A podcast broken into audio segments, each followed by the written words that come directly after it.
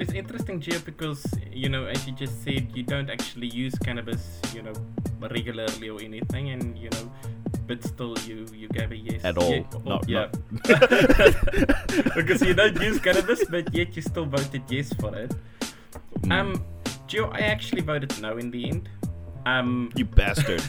so I'm very sure a lot of people who listen to the podcast and a lot of my friends and family would actually, you know, like, what? You know, you voted no.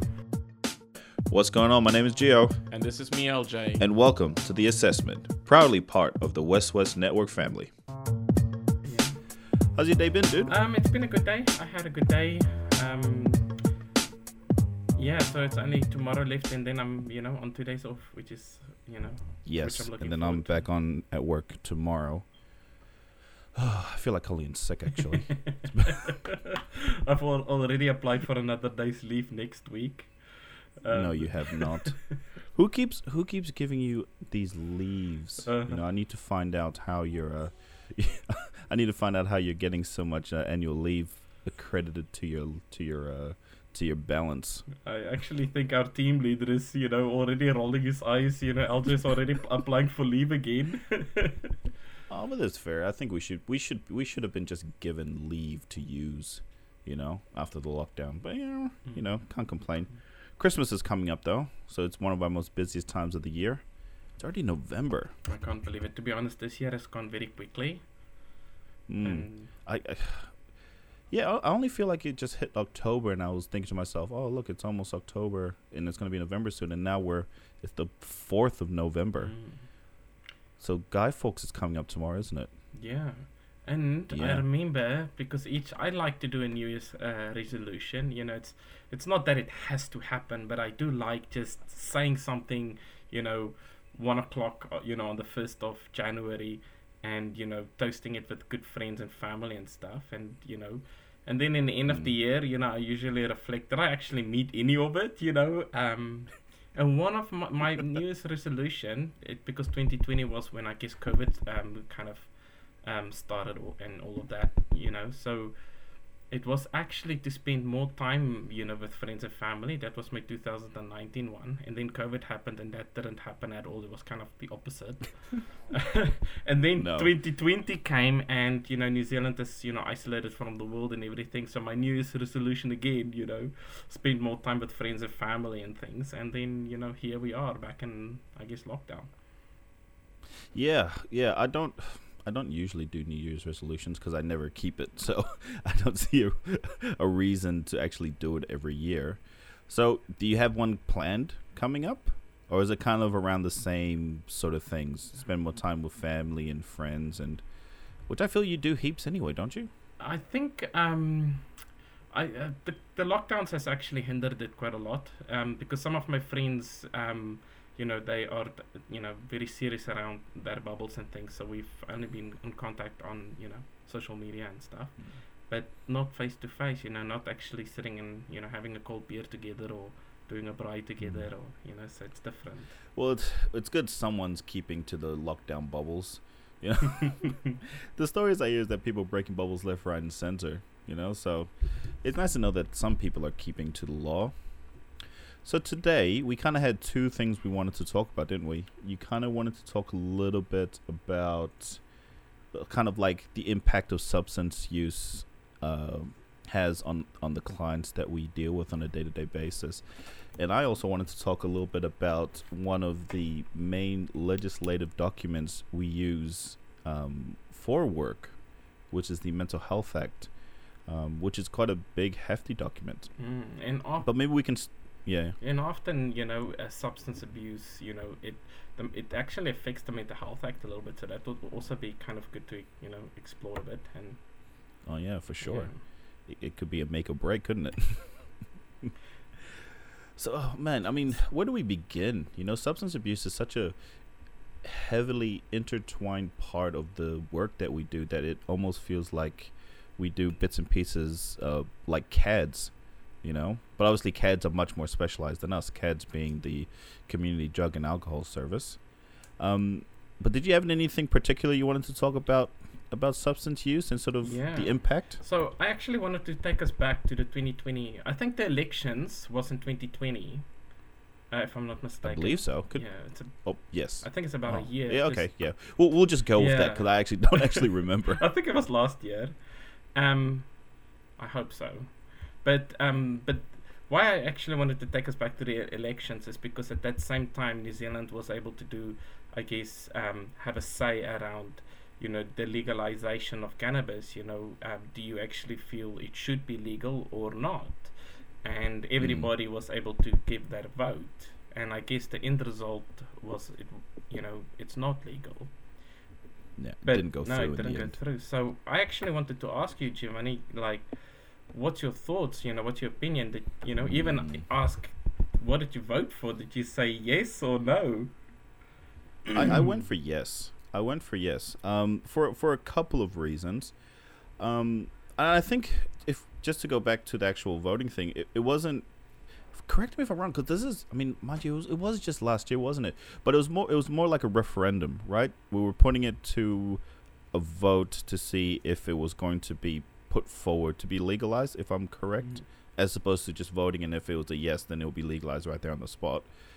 Um, but i went with yes. I think if we look at the war on drugs as everyone likes to call it um, me personally as anecdotal as this is and i know i use a lot of anecdotal examples but i haven't really seen a lot of improvement out in the streets of of the areas that we work in um, in terms of substances you know i think the people that we work with, one of their biggest vices is drug use, and it's never been as easy to get drugs these days as it was prior to that. You know, so I think it's, I think one of the reasons is the government hasn't, well, actually, any service that I can see at the moment has not really been as impactful in managing or stemming the flow of, of substances in the community. That's one.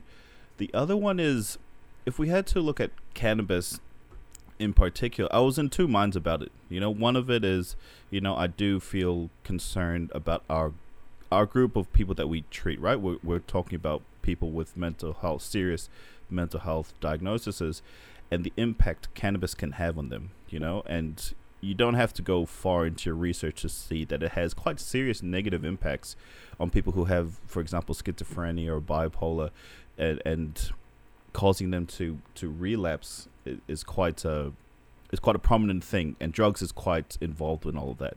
On this, on the other side of things, you know, for your everyday use and uh, for your everyday person, that is, I, you know, is cannabis the worst thing that we have out there?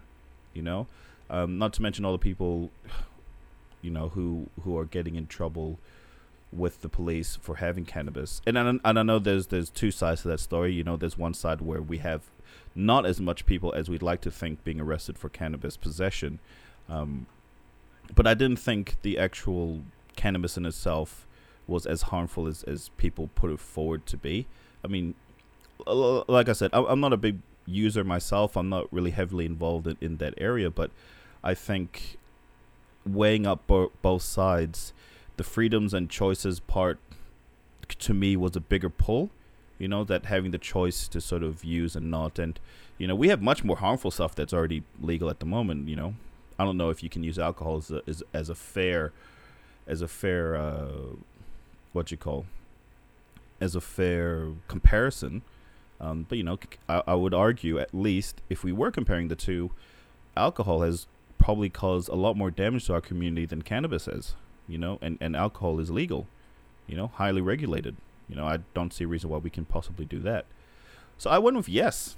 You know, I mean, for for for for good or bad, I I, I kind of pushed that side. Because it's interesting. Did you did you vote for it in the end? I did, but it's interesting, Gio, because you know, as you just said, you don't actually use cannabis, you know, regularly or anything, and you know, but still, you you gave a yes At all. Yeah, oh, Not- yeah.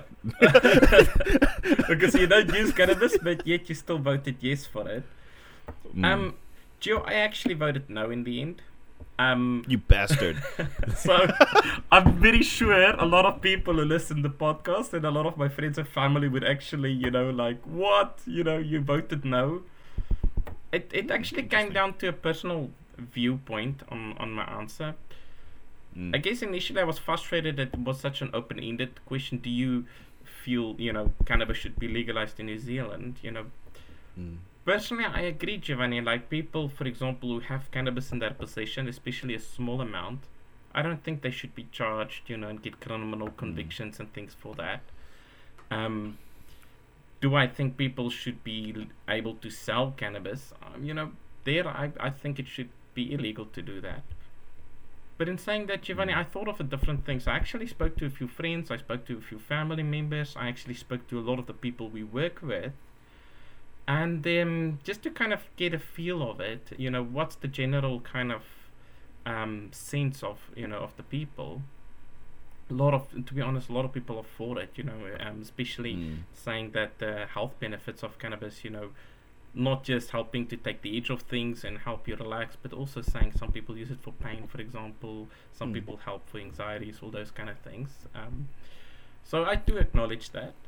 Um, and I also actually considered how would it affect New Zealand's, I would say, economy and culture. You know, so Mm. you know, with you know me walking down the street and going to a little shop and sitting drinking my coffee, um, Mm. perhaps smoking a joint. You know, um, Mm. where in other countries it's illegal to do that, and I had to th- think It's it's not just legal; it's it's normalized. it's normalized. You know, just like alcohol is. Like you could go down to a bar any time of the day, right? You can go down and then just pop out, have a beer. No one will really blink an eye. May- Maybe someone will if it's like 10 a.m. in the morning and you're outside having a beer. You know, me, you know, the, the social norms will probably be probably sort of come down on you pretty hard. But you know, n- no one really bats an eye when you're sort of going there. And then you look at places like um, where it is legal, like Amsterdam. You know, for them it's quite a normal day-to-day thing, and and they've kind of used it. Uh, they've kind of implemented into their day-to-day life. You know, I, I think I was having a conversation. This this is at the heat of it all, right? This is when everyone was talking about the cannabis referendum. You know, what what's your opinion? And uh, I believe I was talking to an actual person. I'm not going to name it, but he he works for Dual Diagnosis, which is a drug and alcohol service here in New Zealand. And you know, he he he mentioned a, a pretty interesting statistic that you look at places like like Amsterdam, and you look at the the the amount of people who actually use the use cannabis, and a majority of it is the tourists. The actual locals who live there is actually quite a medium reasonable number, you know. So because it's quite normalized, it's not like you know. There's something about being of it being on the black market and things like that. I don't know whether it's like um, cool or you know, or people like doing stuff. I, I don't know. I don't know. You know, th- there's something where it kind of makes you want to use it more. But if it's quite regularly accessible, you know, maybe there's kind of like a mind trick to it, and then people just aren't really pursuing it as much, knowing that they can get it at any time. Um, but but that but that surprised me, you know, because I thought it would have been the flip side. I would have been think I would have thought, you know, in a place where it's legalized, I would imagine that the population that live there, majority of them would be using it, but but that's not the case, you know. So that that was a very interesting conversation I had with him. Mm. And and something I also kind of uh, was thinking. So I spoke to a few people, you know, as service users, um, who has you know first-hand experience around cannabis use, and you know. Some of the people, you know, basically said that it, it adds to an element of paranoia. So they've noticed that when they do smoke cannabis, you know, they become a bit paranoid and stuff. Um, and I also sometimes wonder, let's say, for example, if you do have an Axis 1 diagnosis, let's say you, you are, you know, let's say you have a diagnosis of schizophrenia, bipolar, affective disorder. I sometimes wonder whether the use of cannabis exacerbates some of the symptoms or whether it has the opposite. It kind of not mask symptoms, but kind of help you cope more with some of the symptoms, you know, like.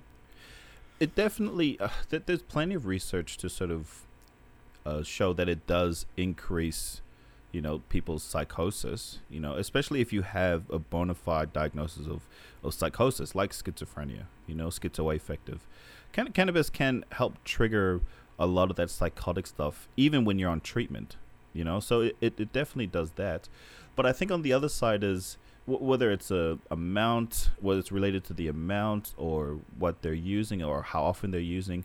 But a lot of them do report a lot of improvement in their anxiety, improvement in their sleep, you know. So there there is there's obvious benefits to having cannabis, you know, CBD oil in in all the different variants that that cannabis comes in. There's obviously beneficial um, aspects to it. Um, it, it's finding that balance. I think, like like most things in, in, in life, you have to find the, the, the the correct balance. You know, you can't just say, "Oh no, this is all good. We can use all this or the other."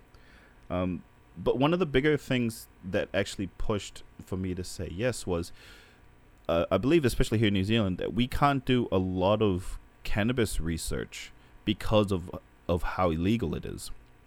So legalizing it will actually open up more avenues for people to do more research and actually give us more concrete uh, evidence to see, you know, how cannabis can be used on a day to day, you know, on a, in, a, in our day to day lives. Mm. You know, so I think that was another one that really pushed me to say yes.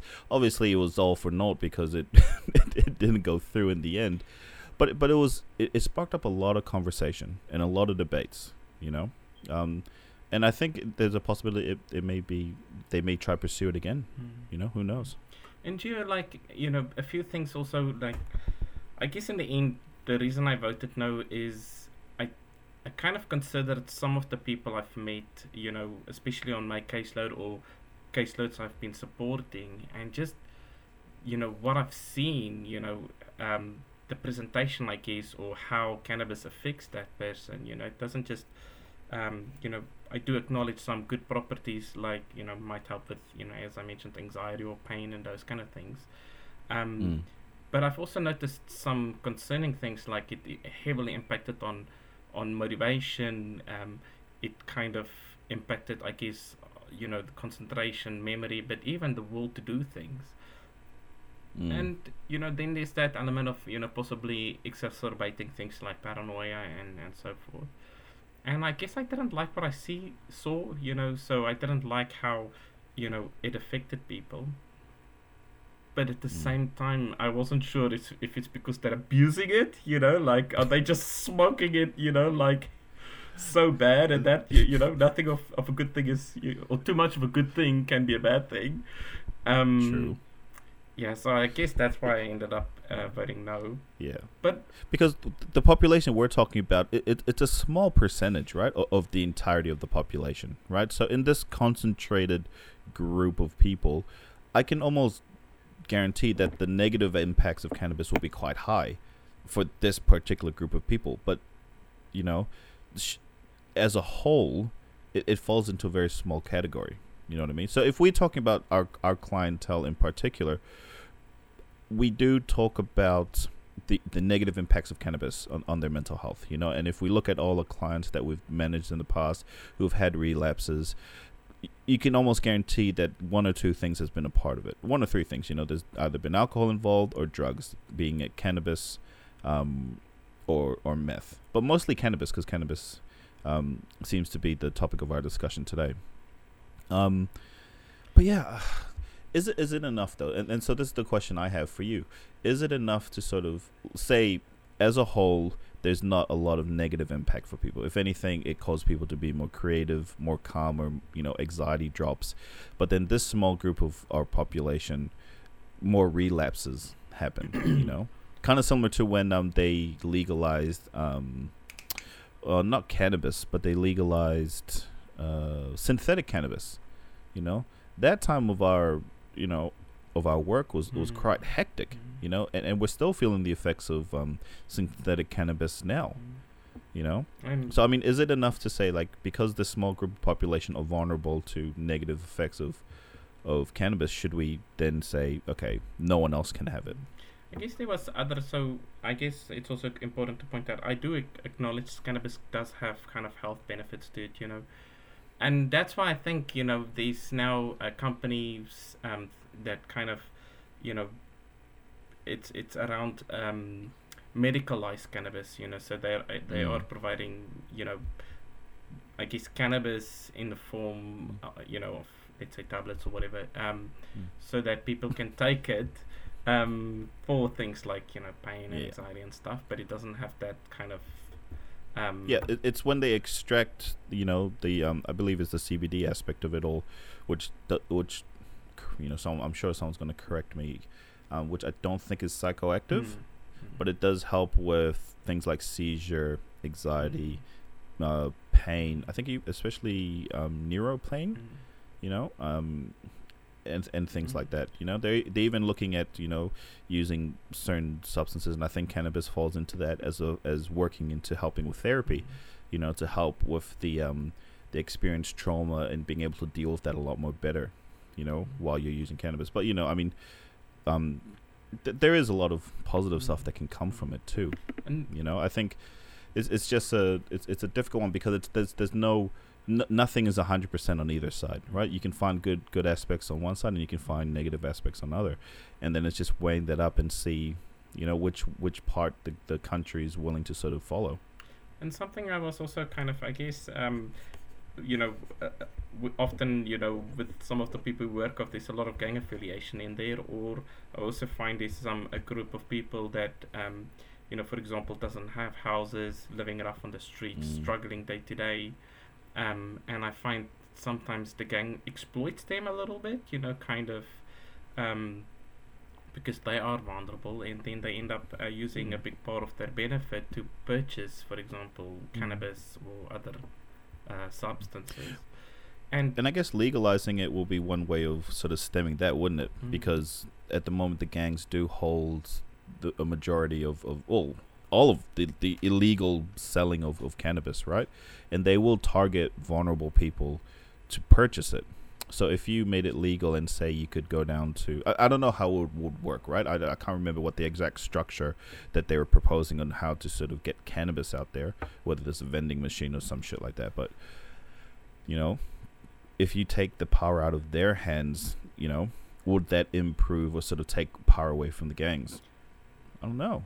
Possibly. I actually But gangs always find a way to always find a way to sort of um, find new, you know, um, new revenue streams. So you know, close one door, open another, as they as they say. because I was actually wondering if it would have a, have a, a bit of an opposite effect here. Because let's say, for example, you are allowed to grow cannabis as much as you can, for Mhm. example, and sell as much as you can. I'm very Mm. sure gangs would probably, um, you know, take that to their advantage and you know grow and sell um, cannabis. But you and- wouldn't be. I, I that's the one thing I do remember is that you weren't. You are allowed to grow, but there's only a certain amount, and only for personal Mm. use. Again, comparing it to alcohol, there's there's no one stopping you from brewing something in your Mm. in your backyard or in, in your garage. You know, I know a lot of people that brew their own alcohol and stuff. You know, but there's doesn't seem to be a lot of there doesn't seem to be a lot of black market selling of alcohol though, is there? Mm. You know, so I don't know. The gang thing is, is complicated because you know, like I said, y- you you legalize one drug, they'll just probably pour all their resources into another. We probably see more production of methamphetamine, you know, flooding the streets instead. You know, so yeah. Gio, so I guess, you know, personally, I think if a person grows cannabis in the backyard for personal use, I actually, you know, I'm all for it. Uh, I think if people, for example, whether it's, you know, grow it in your own backyard or- or purchase it, you know, um, Mm. purchase it legally, let's say, um, for medical use, you know, whether it's for anxieties and things, I think th- that's great. Even the fact that, um, you know, walking down the street to a local coffee shop and stuff, having some, you know, hash hashies, you know, those cookies and stuff made Mm. of cannabis. I guess um, at that point, New Zealand had to kind of say whether it, you know, is that part of the culture they see, you know, or, you know. I would argue it is. I would argue it is. So it- I would argue that it would be hard to find anyone under the age of 30 now that hasn't partake or is continually partaking in cannabis use on a weekly basis. I could even stretch that out to maybe people under the age of 45. There may be a large percentage of people that are using uh, cannabis on, on a on a casual basis. So I I- think it is part of the culture. It's just that it's it's hidden underneath our cultural norms because it's illegal. My suspicion would be that if it's legalized, you all the people that you probably thought in the past, oh, I don't believe this guy ever smoke cannabis. He's a bloody pothead himself. You know? So I, I think yeah, I think because it's illegal, it, it's it's it's hidden unless you're sort of a part of that world. And I only know this because I know lots of people who use. You know what I mean? Yeah, and and I guess that's the thing, Gio. If if people, for example, use uh, let's say regularly, but uh, uh, what I call responsible use, you know, so it just takes the edge of Mm. things and stuff, but it doesn't actually, you know, cause you to be heavily intoxicated.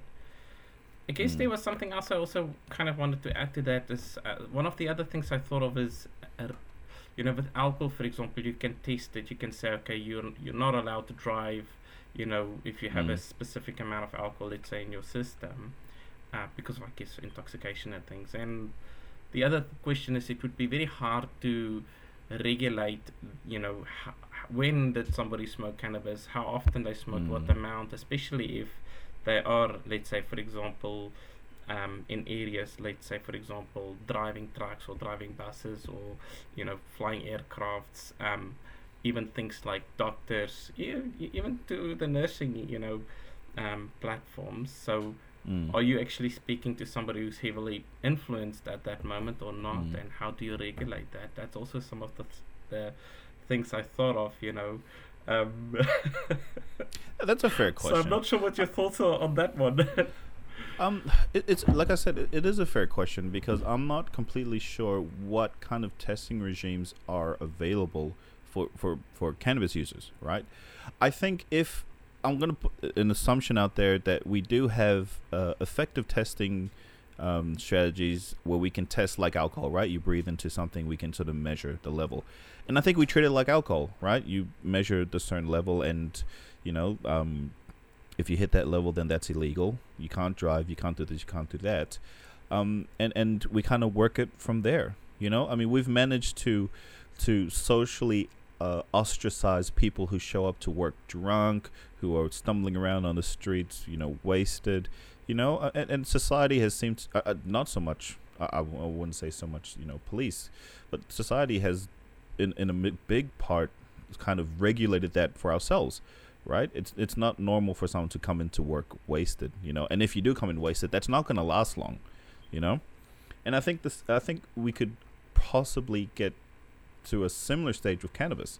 I think we can find uh, that sweet spot, you know, where people can use, but you probably aren't able to use on an, an X amount of days prior to work, you know, or. Uh, but I don't know. That that comes down to the testing, and and like I said, I think it, it's it's deserving of more research you know, and, and the effects that it can have um, on our day to day lives. I'm sure there's research in other countries that people can rely on, but I think, like New Zealand in particular, I think if we were to legalize it, it would be a benefit to sort of start studying this fully and putting money behind it. You know, because if you look at places like California and the amount of money that they're making from cannabis and taxes, it's it's it's it's it's it's huge. You know, I think Texas as well has legalized cannabis as well, and they're raking in a lot of money for taxing cannabis. You know, so there is an economic benefit to it too. Uh, You know, so And I think that's true, Gio. So I guess um, having the ability to do more research in, in, in you know the use of cannabis, you know, especially around the health properties of it, um, Mm. and then I guess also you know uh, you know um, creating jobs and stuff, you know, in that area. Um, mm, yeah. yeah. I don't know. It- if if you had to redo it again, say they came up with another uh, referendum for cannabis, and we had this discussion just today, and tomorrow they're gonna they they announce that we'll bring up another referendum for legalization of cannabis. Would you vote yes or no still? Giovanni, um, I'll answer that in one second. I actually found that question very frustrating because it was Mm. one uh, one question, and I had to, you know, because it's one such a broad question. I said no. So yes, it is. so, it is. so I would vote no again.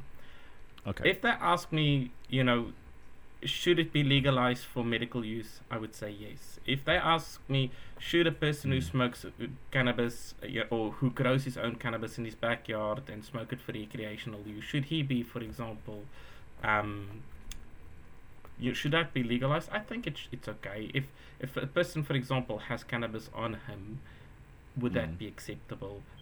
You know, I don't think that person should be charged. For example, you know, it's like if you Mm. have alcohol on you, the police just say tip it out, you know, or throw it Mm. away or whatever.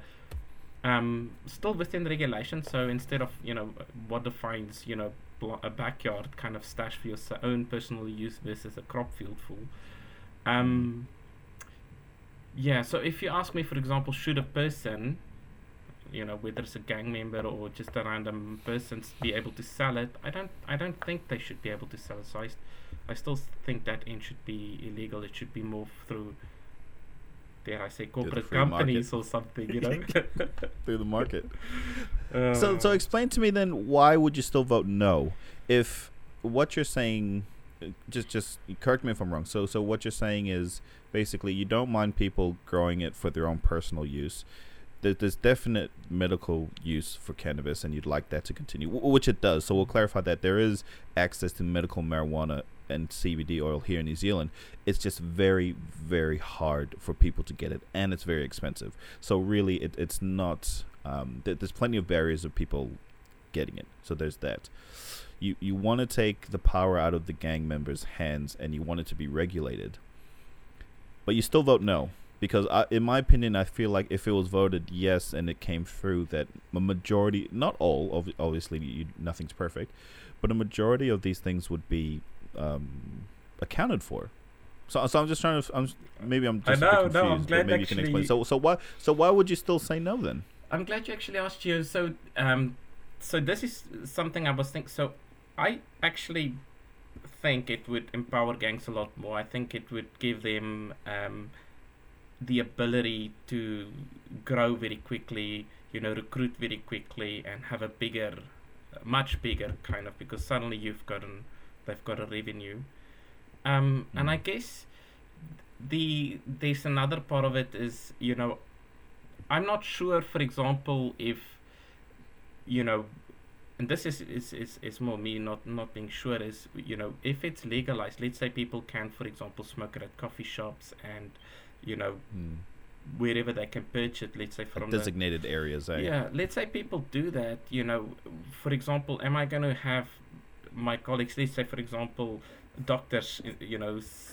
In Mm. lunch break, smoking it and then coming back high, or let's say for example truck drivers bus drivers air you know air pilots you know within the everyday workforce you know um, would that possibly increase um, the use Mm. of, of cannabis and so that's one of the things so i guess there's a lot of Mm. uncertainty around that Mm. yeah So, so your concern is around the, the, the intoxication of when people use and then coming back to their jobs. Uh, uh, what makes you think they're not doing that now? that's, that's one of my argu- that, that's one of my arguments to you. But I guess the other side of it is, again, whether it's a fair comparison or not, I, I believe that the social obligations, and social norms, will help regulate that on its own. I mean, a lot of let's stick with healthcare professionals, right? Anyone who comes into work drunk, there's no way that's going to be accepted, you know. And your job's on the line, you know. People can, you know, you, you can become unemployed if you showed up to work drunk. That's very unprofessional, and I think that stems across a whole bunch of different areas. I think that a the market will be able to sort of regulate the, the, the illegal side of things and I think having designated areas where you can use it will be actually a benefit for a lot of people as opposed to a negative. And I think I think people have a lot more common sense than that. Mind you, it's not like alcohol, right? Cannabis is not like alcohol where you get withdrawals and you must have a drink and, and things like that. So I don't think it would increase. I think social use would increase. So you'd, you'd, you'd probably smell a lot of cannabis on a Friday night, you know, more so than we already do now if it was ever to become legal. But that's within the confines of people's homes, right? I think with all the money that, that, that the government could get from taxes from from cannabis, they could use that to invest in, in more drug and alcohol supports, you know, um, probably increase the amount of drug and alcohol clinicians, which is desperately needed here in New Zealand. You know, there's a lot of ways that they can actually use that money to benefit and sort of actually um, far reach uh, different aspects that's more than just cannabis. You know, so I, I think if, if I had to weigh it up, and like I said, and like we both said at the beginning of this conversation, there's no correct answer. I don't think you, you can be 100% on either side. But I think if I had to think about it deeply and weigh up my options, I would still be on the yes side because I think there's a lot more good we can do legalizing Mhm. cannabis as opposed to what we're doing now, which is jack shit, really. You know what I mean? Sure, it's something else I was thinking is because I guess um, me being South Africa, I've got lots of experience around the New Zealand culture. Well, you have But a different the- perspective, but a right? You little have bit a of different humor. perspective.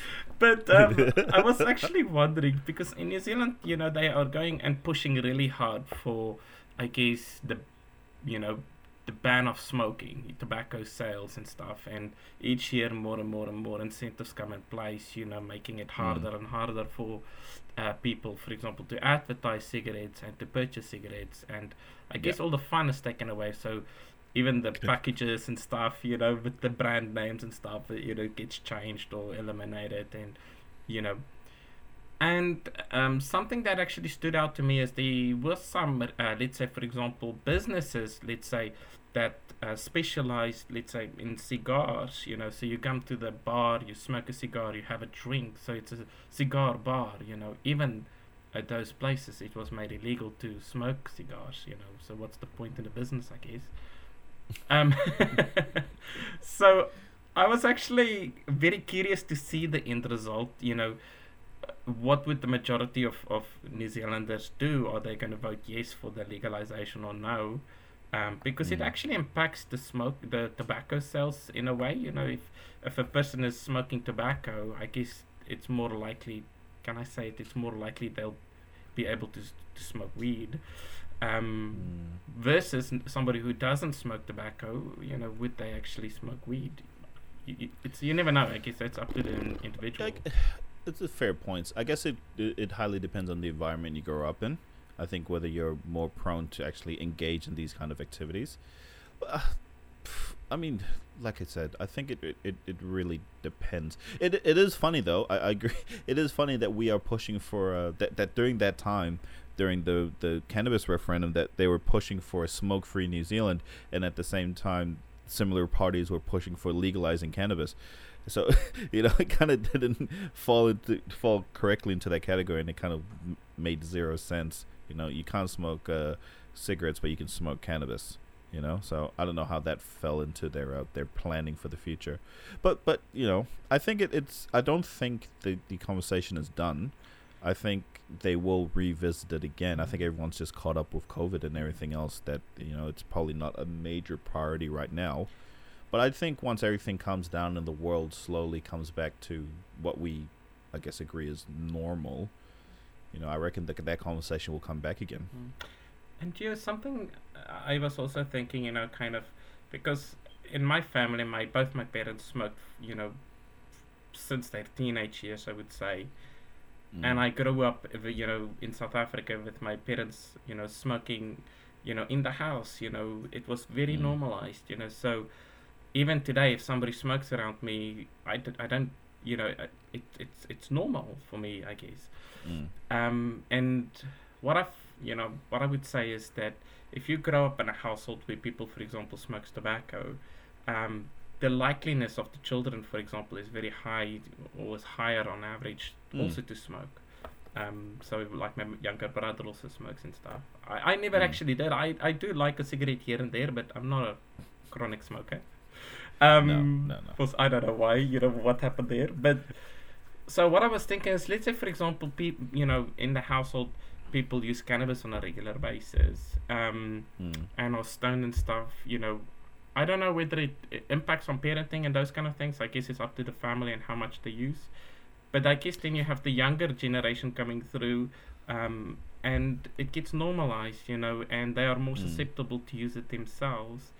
Um, so you that's why I say it influences the New Zealand culture, you know, not necessarily the Maori culture, not necessarily but all Mm. cultures, you know, whether it's you know the Pacific Mm. community or South African communities, and I don't know personally whether cannabis is is um how can I almost say it? It's as wonderful as people would say, for example, like whether it should be part of your culture, part of your you know families, whether or whether it should just be used in a responsible way. For example, if you, for example, are in pain, um, or if you have anxieties, you know, which you can get, let's say, GP prescriptions and those kind of things. Um, and you can even use it, you know, creatively in end of life cares and hospitality, not hospitality, in, Yeah. in those kind of settings. Hospitality. Well, yeah, maybe one day. but, but so that's all the things I was thinking of at the time, Geo, and Mm. you know, that's why I kind of still ended up with the no answer, even though Mm. I still feel people shouldn't be prosecuted if they have a a joint in their Mm. pocket, you know. So it's an unnecessary waste of everyone's time and unnecessary distress on everyone. Yeah, no, that's fair. And I guess we can we can both agree that you know, re- regardless of which side you're sitting on, cannabis should not be used by kids. You know, I mean, because there's a lot of um, development that still hasn't sort of happened for children, and you know, if you're smoking cannabis, that can drastically change that. So there is that danger there too that we have to acknowledge as well. You know, is that you're right? It it could have a drastic change in our society and our social norms. We've said social norms quite a few times so far. Um, but I think it, it may be for the good, possibly for the good, you know. So I want to also because we're kind of on the topic of sort of like cannabis, and we've talked about legislation and stuff like that. I wanted to talk to you about um, the Mental Health Act, which is a big as document that sort of dictates a lot of the work that we do. And and just for people, um, I'll just pull it up here. And so basically, what the Mental Health Act, which is, it's a compulsory compulsory assessment and treatment act of 1992 god that just brings you back to nursing school doesn't it you know um, and it is and the mental health act provides a legal framework for those who require compulsory psychiatric assessment and treatment for people experiencing a mental illness. So that is kind of like a a very brief description of what the mental health act is. I mean people can look it up. It's it's on the internet. You can you can find out what it actually is. You can actually go through the different steps of the mental health act to better understand it. But i want to talk about the mental health act in terms of um, actually implementing it because me and you implement the mental health act quite often and we use it on almost a day-to-day basis and it dictates like i said earlier how we how we work. When you first so th- my question my first question to you would be when you first learned about the mental health act did you have any sort of like uh, holy shit kind of moments or like what the hell is this? Did you have any sort of thoughts like that? Um, yeah because it came because I, I actually wanted to also say that the, the mental health act is very complex, and you know even though I've Mm. practiced now eight years in nursing, I'm still learning about the mental health act and all the different kind of legislation. You know, so it's quite a complex piece of work, I would say. definitely The first time I ever heard of it, I actually thought it was cool, dare I say. Um, especially when I heard the term a duly authorized officer, which basically right you know, to me, it kind of, you know, um, you know, where, so what a duly authorized officer is somebody who, for example, uh, gets a bit more training around the Mental Health Act and is able to kind of use Mm. specific sections, uh, requesting Yep. police support, or for example, um, you know, having to ensure that your informed consent and your human rights are met, um, and you know, making sure that, um, I guess the outcome. the patient is safe yeah. right? Because because a, a bit of a history lesson. The the duly authorized officer, that role was developed after a serious incident happened where a client, I believe it was a male client, who was going to be admitted to an institution because he was quite unwell, um, unfortunately passed away in police custody. So the duly authorized officer role, which is mostly done by nurses, but there is social workers and OTs that do also um, work in this capacity. They were developed to actually be support and protectors of clients, were to make sure that their rights are being upheld, that the police are doing their jobs properly, and also to direct the police. The duly the the in short, is has quite a lot of serious power when implemented the Mental Health Act. And the reason they wield their power is to make sure that their their their main goal, their overarching goal, is to ensure safety for the client. So it's a big role to have. Yeah, and I guess you know. So initially, it was cool, you know, hearing about the Mental Health Act and how uh, mental health nurses kind of work with it on a regular basis, and you know, uh, the different pathways like the DAOs and things. But then, in time, I kind of realized how it gets implemented, and you kind of start getting, you know, experience around how it affects individuals and families and yourself, and um, I don't actually think it's that cool anymore. You know, um, in the Yes. sense of you know, if I have to put myself in a person's uh, you know shoes, you know, being served with the Mental Health Act, you know, it's a scary process. You know, kind of you're not even sure what that is. You know, and suddenly, you know, a medication might be forced on you, treatment might be forced on you. You might be instead of going to work, you know, instead of going home, suddenly you end up in hospital and you feel very powerless, I guess. Um, so yeah, so I, I noticed that the Mm. Mental Health Act, you know, even though it's used for, I guess, for the bigger good, it it can be life affecting, and a lot of people actually, dare I say, get qu- quite traumatized through it. Oh, it makes sense. I mean, essentially, in a very crude sort of way, you're taking a person's right to make cons- uh, to um, make consent, you know, to treatment and to um, an admission to hospital. But on, on the flip side of the of, that coin is that it, we do the assessment and we kind of come to an understanding that this particular person does not have the current capacity to make these decisions because they've had a, a relapse in their mental state. So the the part that I forgot to actually mention in the Mental Health Act, which is a very important aspect, is that the only the only way you can use the Mental Health Act is if the person has a mental disorder. So th- there's a couple of parts to this. So the, a mental disorder um, is defined as in relation to any person means an abnormal state of mind, whether of a continuous or an intermittent nature, characterized by delusions or by disorders of mood or perception or volition or cognition of such a degree that it and this is the two important parts so these are the two limbs of the mental health act that you must meet for it to be legally implemented is that a you pose a serious danger to the health and safety of that person or others or you're, you you seriously have diminished capacity of that person to take care of himself him or herself. And the other bit to that is also um no no I, I, that that's that's the main bit right? So so it's it's a lot of it's a lot of assessments and a lot of work. And and actually the implementation of it is a very traumatic experience because it usually involves police right? Um the amount of times that I've been involved in in implementing this is is not as much as people would think but enough to have a very good understanding on the negative impacts it has on people you can see why certain people hate mental health services and absolutely hate what we try to do because of this particular aspect of our care, which is essentially forcing people to take um, antipsychotic medication. You know, which, which is kind of funny because we talked about mandating vaccines before, and then now we actually enforce treatment through the Mental Health Act, um, which I think I, I think can be argued in, in two different ways. But we'll, we'll focus on the Mental Health Act in this one. And I think at the beginning, when I first learned about it in, in nursing school, I didn't really understand it.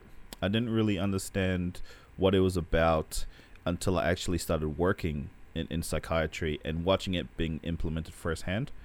Um, and, and I'm in two minds about it. One, I think it's necessary, for one, as surprising as that may be to a lot of people. I think it, it is necessary. There's a lot of people out there that are very risky to themselves and to others and unfortunately because of their mental illness cannot make informed decisions or, or provide informed consent therefore we need to sort of treat them to a stage where we can get them back to what we can sense as normal and then they can start taking that care you know start start regaining that independence to care for themselves i think the issue with that is it, it's sometimes very hard to determine what our level of response is for certain clients.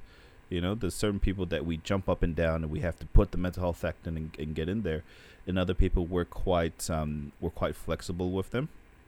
So the other part of that is I don't think it's healthy to have someone on the mental health act long term. And there's a lot of movement for people to sort of you know, people who's been on the mental health act for years and people do stay on the mental health act for years of of trying to get them off it, you know? I mean, we work from a recovery uh, recovery standpoint, right? So it's it's working as much as possible to to allow the client to become more independent and actually make decisions and choices for themselves, whether they're wrong or right. But it's giving them, it's empowering them to do that.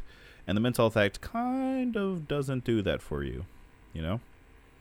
See, not to mention you have to go to court all the time yeah. and present clients. So see, and this is what makes it hard here because, so at the moment I agree completely. I I personally think the the Mental Health Act shouldn't necessarily be used long, long term. I guess there's individual cases, yes, sure, and there's a few names that even comes to mind.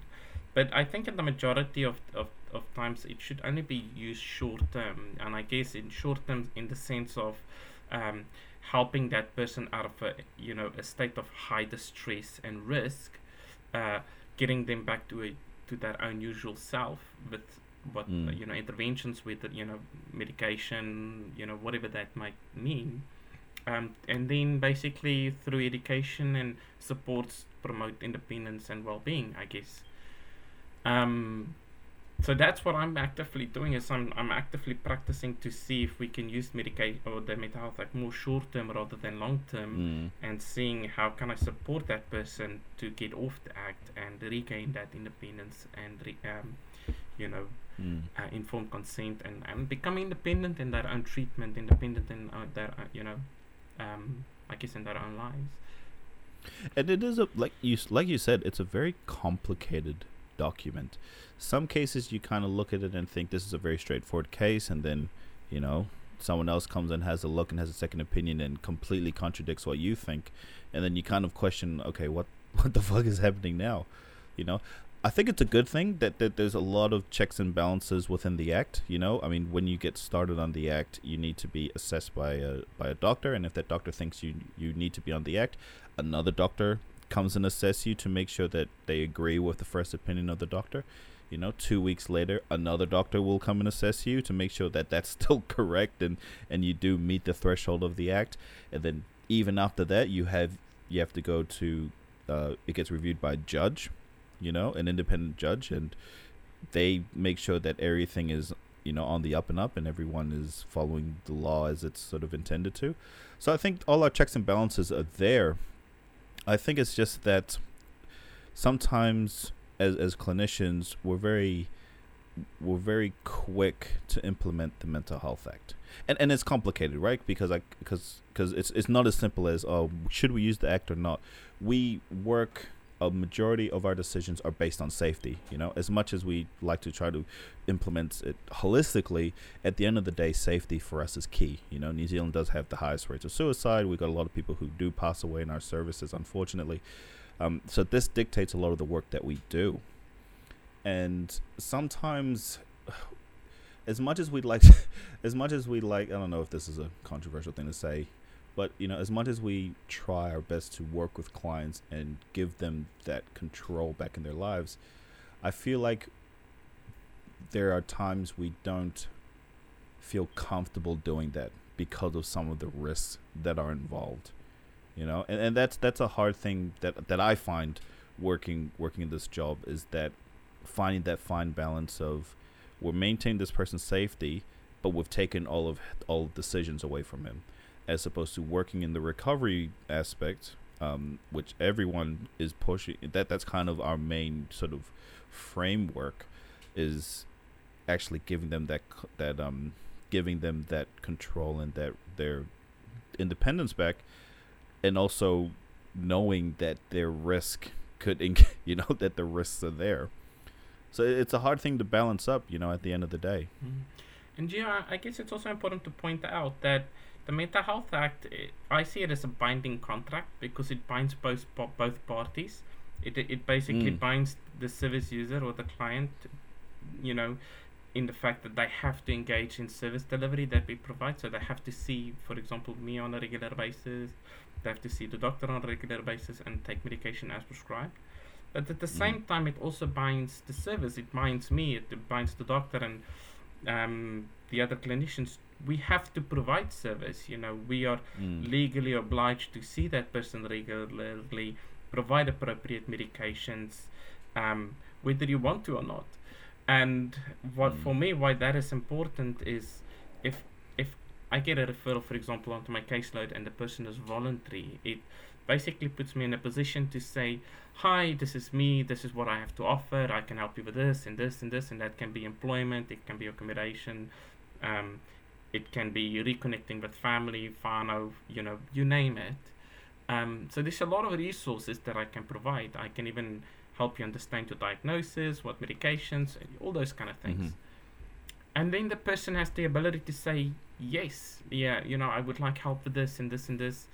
And, you know, and so I'm able to provide that support with recovery and things, connect them up. At the same time, the person can actually say, hey, I actually don't need your service. I don't want to see you. And I can provide a bit more encouragement, but then I can discharge, you know, um, if that person doesn't need our services. Mm. Mental Health Act actually, you know, prevents that. So if that if I come there and I have all these things to offer and I'm able to help and the person is on the Mental Health Act, I can still do that. But the person if he says no, I still have to see that person regularly. I still have to provide that element of support. So you get in this awkward phase where I can't discharge the person. Um, Mm. I have to see this person um, who doesn't necessarily want to have our service or involved in his life or want to see me, you know. So it, it puts you in a very stressful, awkward position, Mm. um, and then having to go from there. No, I, I find it hard. I I find it hard finding finding that middle ground where certain aspects I, I see the need for the Mental Health Act, you know, at a minimum to to encourage engagement. Um, but at the same time, one of my most uh, best fulfilling cases has been working with someone who's been informal, you know, who's not been under the Mental Health Act because they we we both uh, we both came to an understanding and an agreement that this is what was helpful, so we kind of pursued it that way.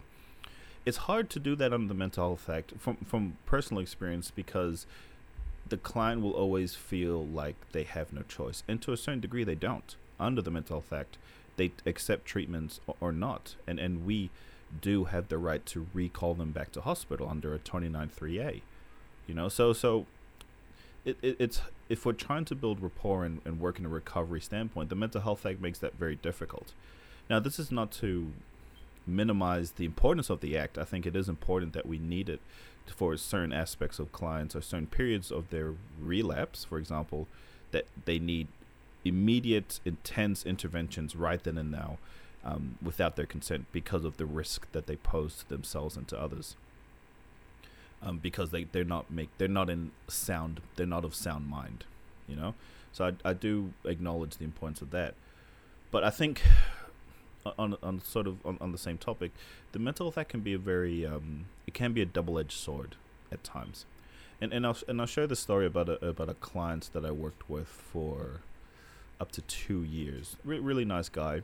Um, worked with him on and off the mental health act. He had he had a diagnosis of bipolar and relapsed quite frequently. Quite frequently relapsed and um, was you know relapsed between here and the and the Waikato, and so he was sort of quite accustomed to both the inpatients in, in both counties.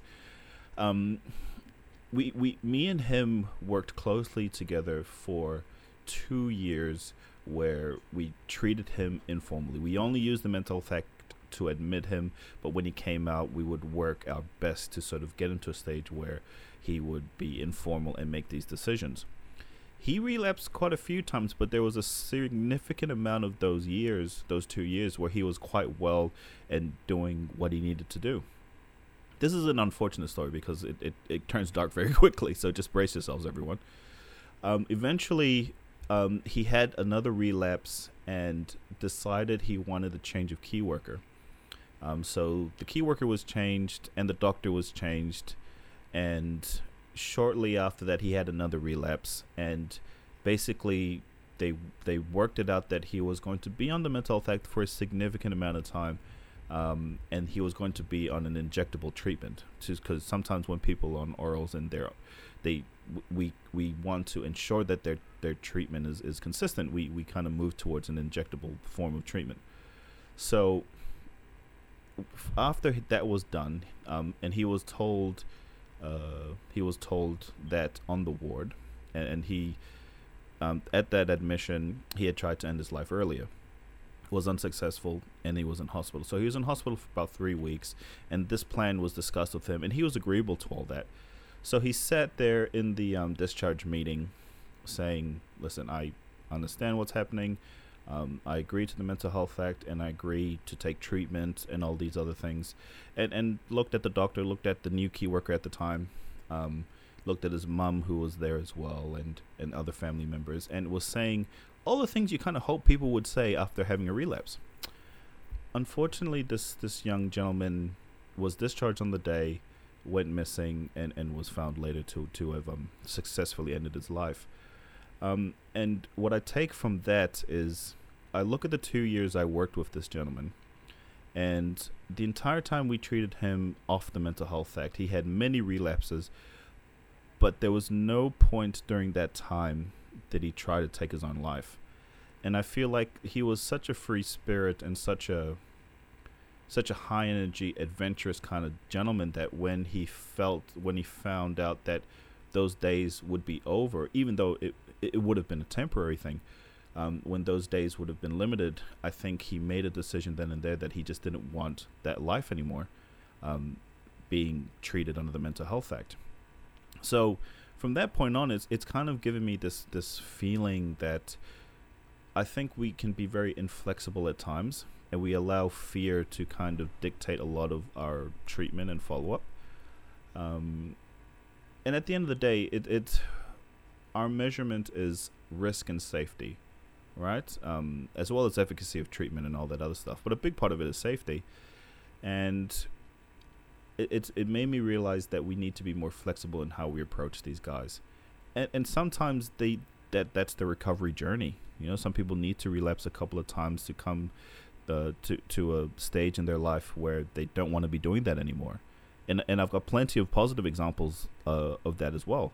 Um, but this one stood out for me in particular because of that drastic change.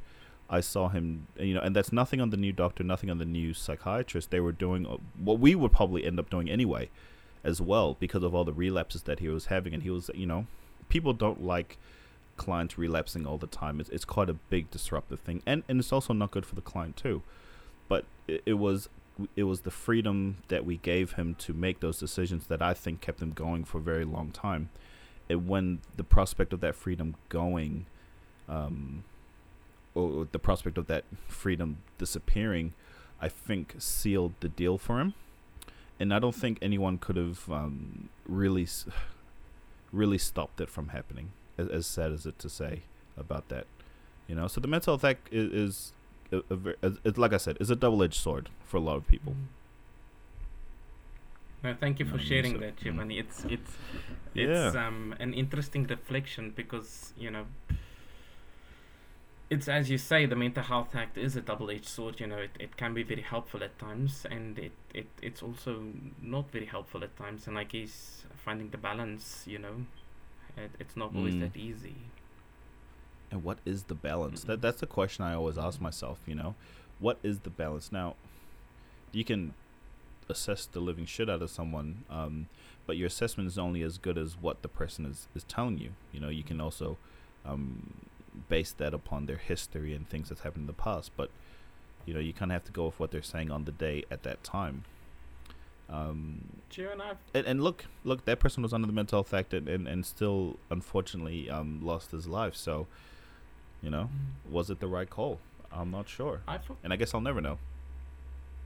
Jen, and what I've noticed as well is a lot of people we work alongside usually have had engagements with mental health services over multiple, many, many years, and some of the people have been in these services, you know, f- you know, for more than ten years, fifteen even, you know, and so why I actually point out uh, that out is a lot of people, you know, they know about the Mental Health Act. Um, they know what questions you're going to ask as a nurse or as a, you know, um, especially around your assessment, you know, and sometimes I've noticed that people end up telling you what you want to hear. Um, and I guess a part of me feels that they're not truly saying what's going on in their lives um, because they are afraid that you would become concerned as a nurse and initiate the Mental Health Act, you know. And you know, so I'm I'm kind of also reflecting on that. So some people, for example, are you know not sharing everything because they're afraid that you might actually start the act, and it kind of puts you in a position where you're thinking everything is fine, everything is great. Um, the person is on the right track and he's doing or she's doing well. You know, but actually things might not be going that well, or there's some things or concerns and things, and it's just because of the hesitance of disclosing.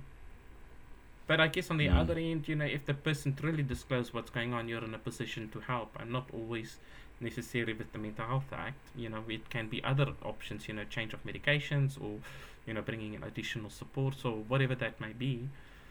But Mm. I do agree, Gio. I, th- I do think the Mental Health Act is often used uh, too quickly and um, for longer than it truly is necessary. Mm.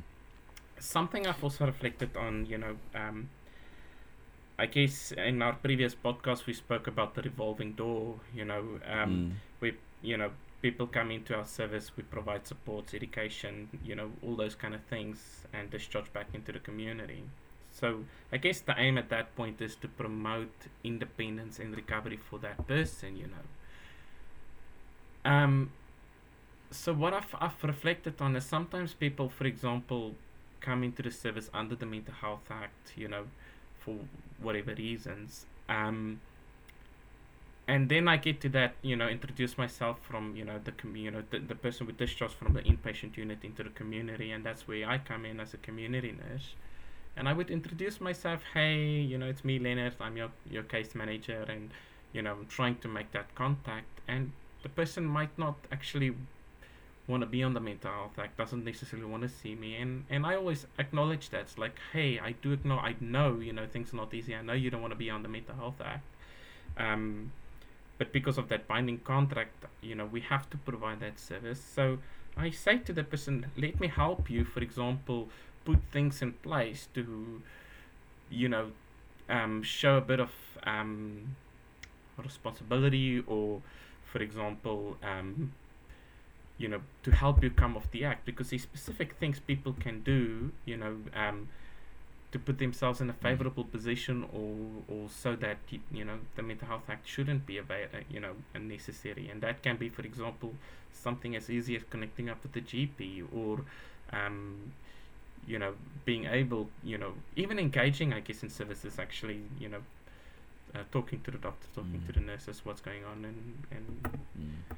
Yeah, but it's it's always Yeah, I- It, it is complicated because it's not your usual run of the mill client who's going to the GP asking for help because they're sick, right? We have to remember that these uh, clients are a very, very vulnerable people, but also don't accept or understand or have the capacity to understand that they need these supports or these help, this help, you know? Um, so it's not as straightforward as, as engagement as, as we'd like it to be, you know what I mean? So we'd like people to engage on an informal basis, which is not under the Mental Health Act, but a lot of them don't want to Mm. because of past trauma, um, side effects from the medication, or, or they just don't, un- you know, their their um, understanding, their experience hasn't been as great, or or they just don't accept that they need the support, you know. So it's actually sitting there finding that balance of their encouraging their rights, but at the same time knowing that a lot of these guys do need to be do need support and and would benefit from supports and treatment you know G- Gio, yeah, and and something else. I'm actually keen to connect it to the previous part of our discussion with substance abuse. So I guess Mm. it's important to point out that if a person is using substances, um, and some people, for example, are vulnerable to substance abuse, so they might use too much, or their body might have a sensitivity to it, um, and sometimes uh, psychosis can happen from that use or duration of use. Um, so you, for example, have somebody who's using substances become psychotic because of the substance abuse, and you know the Mental Health Act comes into play. You know because the Mental Health Act is about the psychosis. So suddenly the person, for example, is admitted to hospital. You know they, um, you know, go through that psychotic episode with medications or whatever, and just because they've not used for a few days, they kind of get back to their usual self and discharge. You, know, Um, but then you've got the same concerns usually with addiction. You know, person's using, you get you know psychotic from that, back into a hospital. Um, so it's hard. So here suddenly you've got somebody who doesn't have an Axis One diagnosis. It's more kind of substance abuse and psychosis secondary to that. Um, And then you've got the comp- you know the argument should this person be, you know um, be on the mental health act long term you know because of an addiction um, Yeah. because the ethics is if you can't put somebody on the mental health act uh, because of Mm. drug and alcohol abuse um, Yeah. it, uh, you know but yeah. So the long and short of it is, you can't, you can't, you don't meet the criteria for the mental health act if it is drug-induced psychosis. Um, so there's so there's that aspect of it. Mm, I, I do think we we have a long way to go. I, I think we have a long way to go with legislation and stuff like that, where we need to start looking at empowering and, and giving the freedoms back to our clients to make decisions. But also the same thing in, in drug and alcohol. You know, I think we need to look at it more as a disease than as a nuisance to society and treat it as such. You know, I mean, at the moment, we don't have any real legislation to help support people with drug and alcohol services. You know, so Oh, and that is what I find very frustrating, Gio, is um, I'll, for example, have a person come onto my caseload with the primary concern is addiction, you know, um, and because they're using so frequently on a daily basis, their mental Mm. state gets affected by that to the point where, you know, um, they're psychotic, um, either, you know, a high risk to themselves or others, and then you've got the psychosis element of it, you know, meeting both limbs, I guess. Mm. Um, both limbs of the mental health act. And then this person sits on the mental health act, but the primary concern is addiction. You know, so if you yeah. work towards abstinence and help that person in, in the recovery, I guess this the psychosis wouldn't be as prominent. Um, the need for medication shouldn't be as pro- you know um, prominent, and their yeah. mental health act shouldn't necessarily be in place. But Mm. then addiction services like CADS and dual diagnosis, they say when you are ready, we are available. But you know, Yes. so so so they, they they're quite limited in what they can do as Yeah. well. You know, yeah, um, they don't have the the luxury, if I should say, a luck. It's Mm. it's a luxury of the mental health act in that case. Um, but yeah, yeah, I, th- I think also we have to be you know keep in mind that substances is quite intertwined with mental health issues. So very rarely do you find people who have schizophrenia don't have a substance substance issue, you know, whether it's alcohol, methamphetamine, cannabis, or whatever. So we have to bear that in mind that it is quite intertwined. Mm. And Gio, if I look at my own caseload, usually it's an element of a dual diagnosis. So usually axis one, Mm. like let's say schizophrenia, um, bipolar, and substance abuse, and it's usually in the context of cannabis, um, Mm. alongside something like methamphetamine or MDMA or something else. Um, so I guess the substances exacerbates a lot of the symptoms. Um, people solely with an axis one with schizophrenia or bipolar or things, I've got a soft play, a soft spot for for people because I, I um, you know, I understand it. You know, I guess the diagnosis Mm. and how impacting it can be. Um, but at the same time, um, you know, knowing it's not from, I guess, an addiction driven or from an external like substances, you know. So Mm. yeah, Yeah, listen, I'm I'm hopeful. Eh? I mean, I'm hopeful that um, we review these pieces of legislation and, and make it more um, focused on supporting clients. I mean, geez, I mean, this act was implemented in 1992. I think it's way overdue for review at this point in time. You know what I mean? Sure, because I do think you know um, the Mental Health Act do have a place with with um, a group of people. You know, um, so I have seen, for example, with the quality of life of an individual, um, a few individuals, you know, through the implementation implementation of the act and therefore medication, gets to a, a place in life where um, there's a, I guess, a element of of um, can I say harmony or where they're able to live some form of life Mm. long term. But if you, for example, would take the Mental Health Act away and you, for example, the person stopped taking medications, that quality of life at that point in time, even though it's not great, it's it's some form of you know it deteriorates significantly where that person becomes in a very highly distressed state, you know, usually through um, psychosis or whatever, and, and, Mm. and to a point where that person is dangerous to themselves or even others, you know, in a highly paranoid kind of distressed Mm. state, and sometimes more often would seriously harm themselves or seriously harm the community. Mm. Um, so definitely there's a place for the Mental Health Act, uh, I guess, in my opinion. yeah. But I don't think it should be used um, too readily, and I always think um, it should be used more short term with the majority of cases. I, I agree 100%. Um, and the unfortunate thing about all that is that risk will always be risk, right? We will always, our most solid form of decision making is always going to be a person's risk. And unfortunately, when people people are risky and there's a lot of people who are not going to take that chance of allowing someone to you know go Mhm. through that process, um, which is unfortunate. But I can also understand why we, we take that route. You know, we have a, a big majority, we, we have a, a high percentage of people who kill themselves. You know, so we do have to take that into account. So, to finish it all off, right? How would you fix the system? no, no, no. To, to finish all off, Uh, I guess all all I have to say is that, you know, as much as we mental health clinicians have a very bad rap to them, and, and actually mental services as a whole, I think people don't realize the difficult decisions that we have to make on a day to day basis, and sometimes on behalf of other people. Um, and I think we try our best, and we don't always get it right, though. Mm.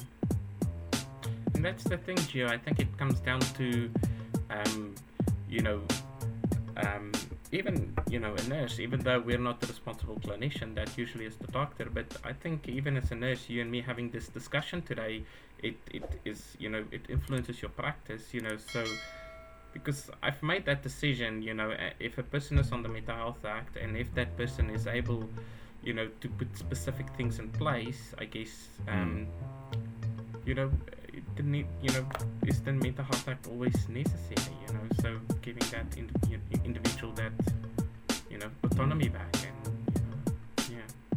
And I think we'll get there one day. I think we'll get there one day. All right, man. Thanks so much for today. That was a hefty. Uh, Yes. Hefty podcast. Thank you, Giovanni. I actually enjoyed it.